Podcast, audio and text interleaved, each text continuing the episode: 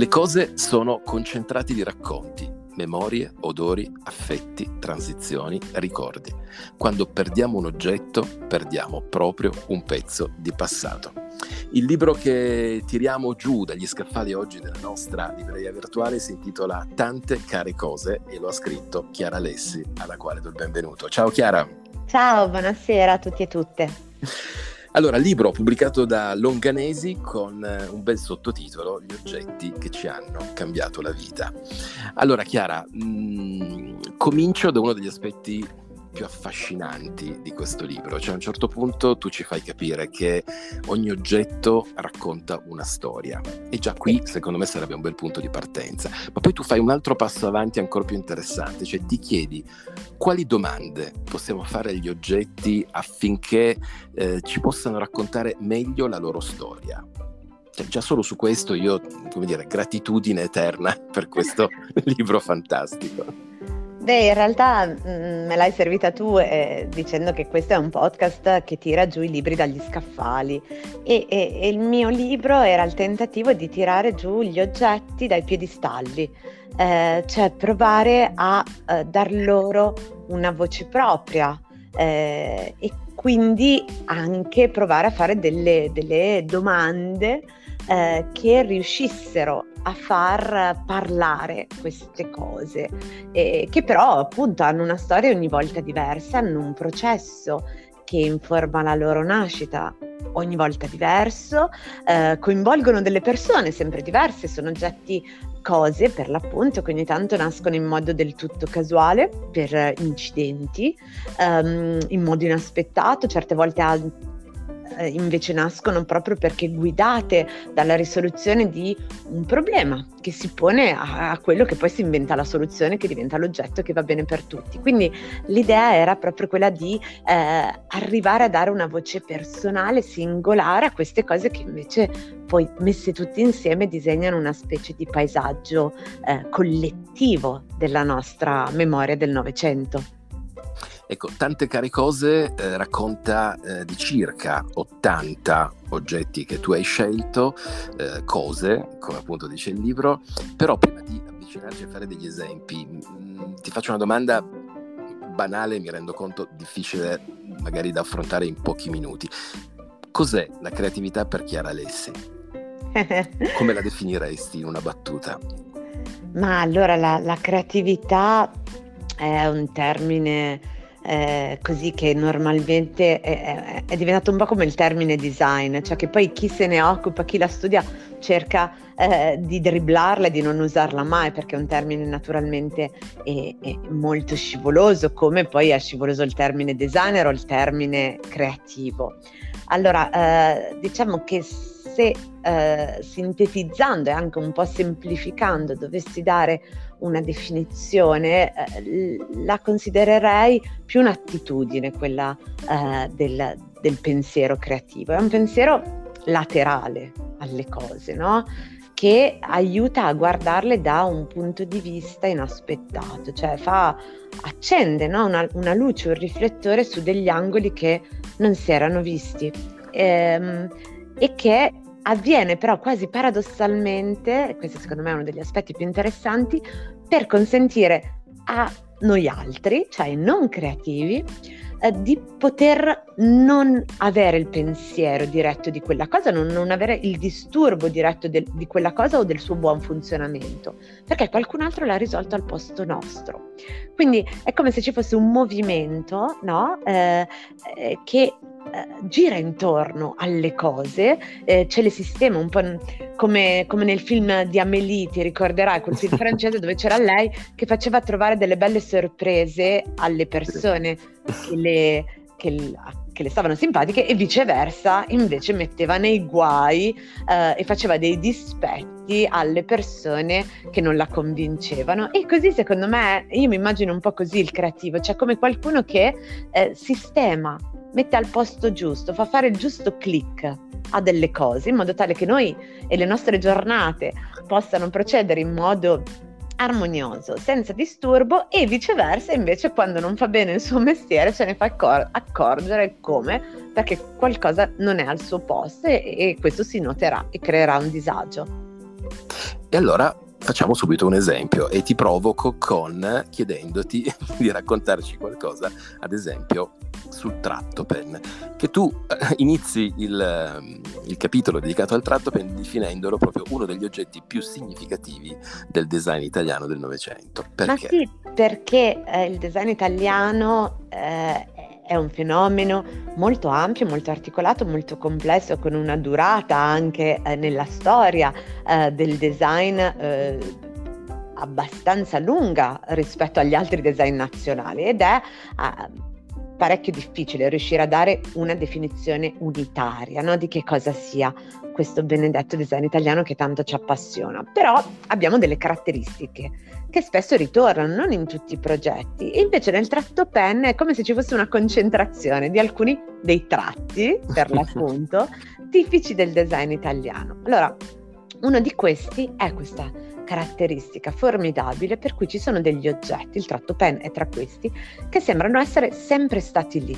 Cioè come se tu non avessi la percezione che a un certo punto qualcuno se l'ha inventato. Eh, se ti dicessero, non so, che eh, un qualche che, che, che, Jack London, no? per, per, dirne uno, scriveva con il tratto pen, probabilmente tu ci crederesti, non metteresti in dubbio che storicamente c'è una sincronia. E mh, invece è una data di nascita precisa. In più è un altro di quegli oggetti che tu pensi che, che sia venuto da una specie di genio collettivo, no? Invece è un designer, anzi qui un gruppo di designer precisi che sono appunto il Design Group Italia che nel 1979 disegna questo oggetto partendo da un brevetto che in realtà non è italiano, un brevetto giapponese e che permetteva di eh, sfruttare meglio nel pennino l'inchiostro che eh, aveva appunto la possibilità di definire un tratto molto più lungo e molto più ampio ed è Fila, eh, non l'azienda dei filati, ma Fila, fabbrica italiana Lapis e Affini, che eh, ha questo brevetto e a un certo punto però qualcosa deve farne, lo deve trasformare in uno strumento di scrittura. E quindi pensa di affidarsi con grande intelligenza a un gruppo di progettisti, cioè proprio qualcuno che deve tradurre quel brevetto eh, e quella, quella, intuizione lì eh, in un oggetto che poi arrivi a tutti. E Design Group Italia, e qui diciamo un'altra cifra del design italiano, fa un'operazione molto semplice, che è quella della eh, di replicare un modulo che in questo caso è il cilindro e che infatti noi troviamo nel corpo della penna e nel suo tappo e poi anche in fondo, no? Nel, nella parte terminale che poi non si è mai conservata come cilindro perché eh, sistematicamente eh, tutti quanti l'abbiamo morso, erodendo no? e, e, e, disturbando questa cosa di, di, perfezione con cui nasceva. Ma l'altra grande caratteristica eh, del, a proposito di denti del tratto pen eh, sono i dentini no? che caratterizzano il suo tappo e, e qua eh, no, il genio italiano che riesce a convertire un vincolo produttivo legato al processo di stampaggio del tappo eh, che eh, rimaneva ancorato attraverso eh, questi, questa dentellatura no, al suo stampo e poi doveva essere tolto. Um, quindi diciamo una questione di processo eh, che avrebbe previsto che per rendere completamente liscia la superficie del tappo si intervenisse con ulteriori fasi di lavoro e soprattutto anche eh, aumentando il prezzo perché naturalmente a ogni fase di processo di lavorazione è, è tempo in più e sono soldi in più. E quindi loro cosa decidono di fare? E capiscono che invece può essere un tratto caratteristico questo dei dentini, anzi addirittura che può avere una sua utilità, per esempio quella di rendere il cilindro cui, di cui è fatto il tratto pen ben ancorato alla superficie delle scrivanie dei piani su cui di solito si trova la penna, eh, impedendo che rotoli. Quindi i dentini da difetto vengono poi esaltati come uno, oltre che dei tratti caratteristici, anche proprio eh, dei pregi funzionali di questa penna che eh, sta sulle scrivanie di tutti noi, con un'altra caratteristica secondo me interessante, che è che poi pochissimi di noi sono quelli che veramente si sono comprati il tratto pen, perché di solito ce lo ritroviamo uh, perché arriva da qualcuno, è come l'accendino Bic, no? che, che Umberto Eco diceva, è, è l'oggetto, è l'unico oggetto di socialismo realizzato, perché non ha un dio, non ha un padrone, no? non ha un proprietario, e così il Trattopen, che oltre a sembrare che, che sia sempre stato lì, nessuno capisce neanche da dove sia arrivato, chi, la, chi sia stato il primo ad acquistarlo, questa penna. Fantastico. No, tra l'altro a chi ci ascolta io faccio notare che questo tipo di racconto, moltiplicatelo appunto per gli 80 circa oggetti che compongono il libro e capite perché questo libro diventa veramente indispensabile. Però purtroppo questo podcast ha una durata di circa una dozzina di minuti e quindi io devo fare una scelta drastica e nel chiederti un altro esempio che non posso non chiedere a Chiara Lessi è di raccontarci qualcosa sulla moca. Sì. Allora, visto che della moca io stessa avevo già parlato diverse volte e tante cose si sanno, eh, nel libro Tante care cose ho deciso di concentrarmi su alcuni aspetti un po' meno conosciuti e ehm, uno di questi in realtà è, è una delle cose principali della moca e cioè che quando noi diciamo la moca di Alfonso Bialetti, eh, quella del 1933, in realtà non abbiamo in mente la mocca di Alfonso Bialetti del 1933, ma abbiamo in mente quella che poi verrà commercializzata eh, e, e depositata nel suo brevetto negli anni 50 da suo figlio Renato, che è il famoso omino coi baffi, con il dito saputello che indica l'alto e che compare eh, nelle caldaie di tutte eh, le moche eh, di tutto il mondo.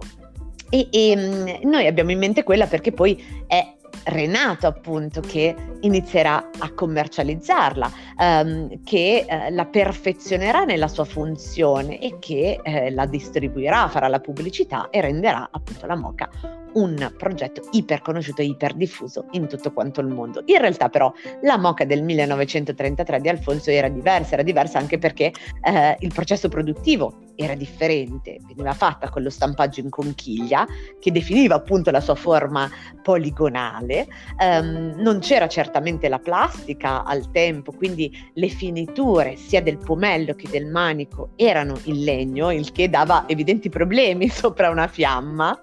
Ehm, il manico anche era molto più corto rispetto a quello attuale e, eh, e, poi aveva anche la parte a contatto con la fiamma ben più stretta di diametro rispetto a quella successiva. Quindi eh, diciamo eh, questo è un po' uno degli aspetti forse più interessanti da ricordare sulla MOC, cioè che, che noi poi dopo nelle nostre case abbiamo l'ultima fase di eh, una serie di prototipazioni che eh, in realtà hanno dei dettagli assolutamente fondamentali poi a definire l'estetica e l'iconicità, no? la riconoscibilità, la memorabilità di un pezzo, ma eh, in questo caso appunto l'antenata eh, ha una forma e un aspetto assolutamente suoi, singolari, precisi, che ricordano naturalmente poi la moca degli anni 50, eh, ma che la definiscono e, e, collocandola poi effettivamente nel momento in cui è nato e, e che non poteva avere eh, quelle caratteristiche, quella definizione, quel processo produttivo che poi invece sarà quello che la porterà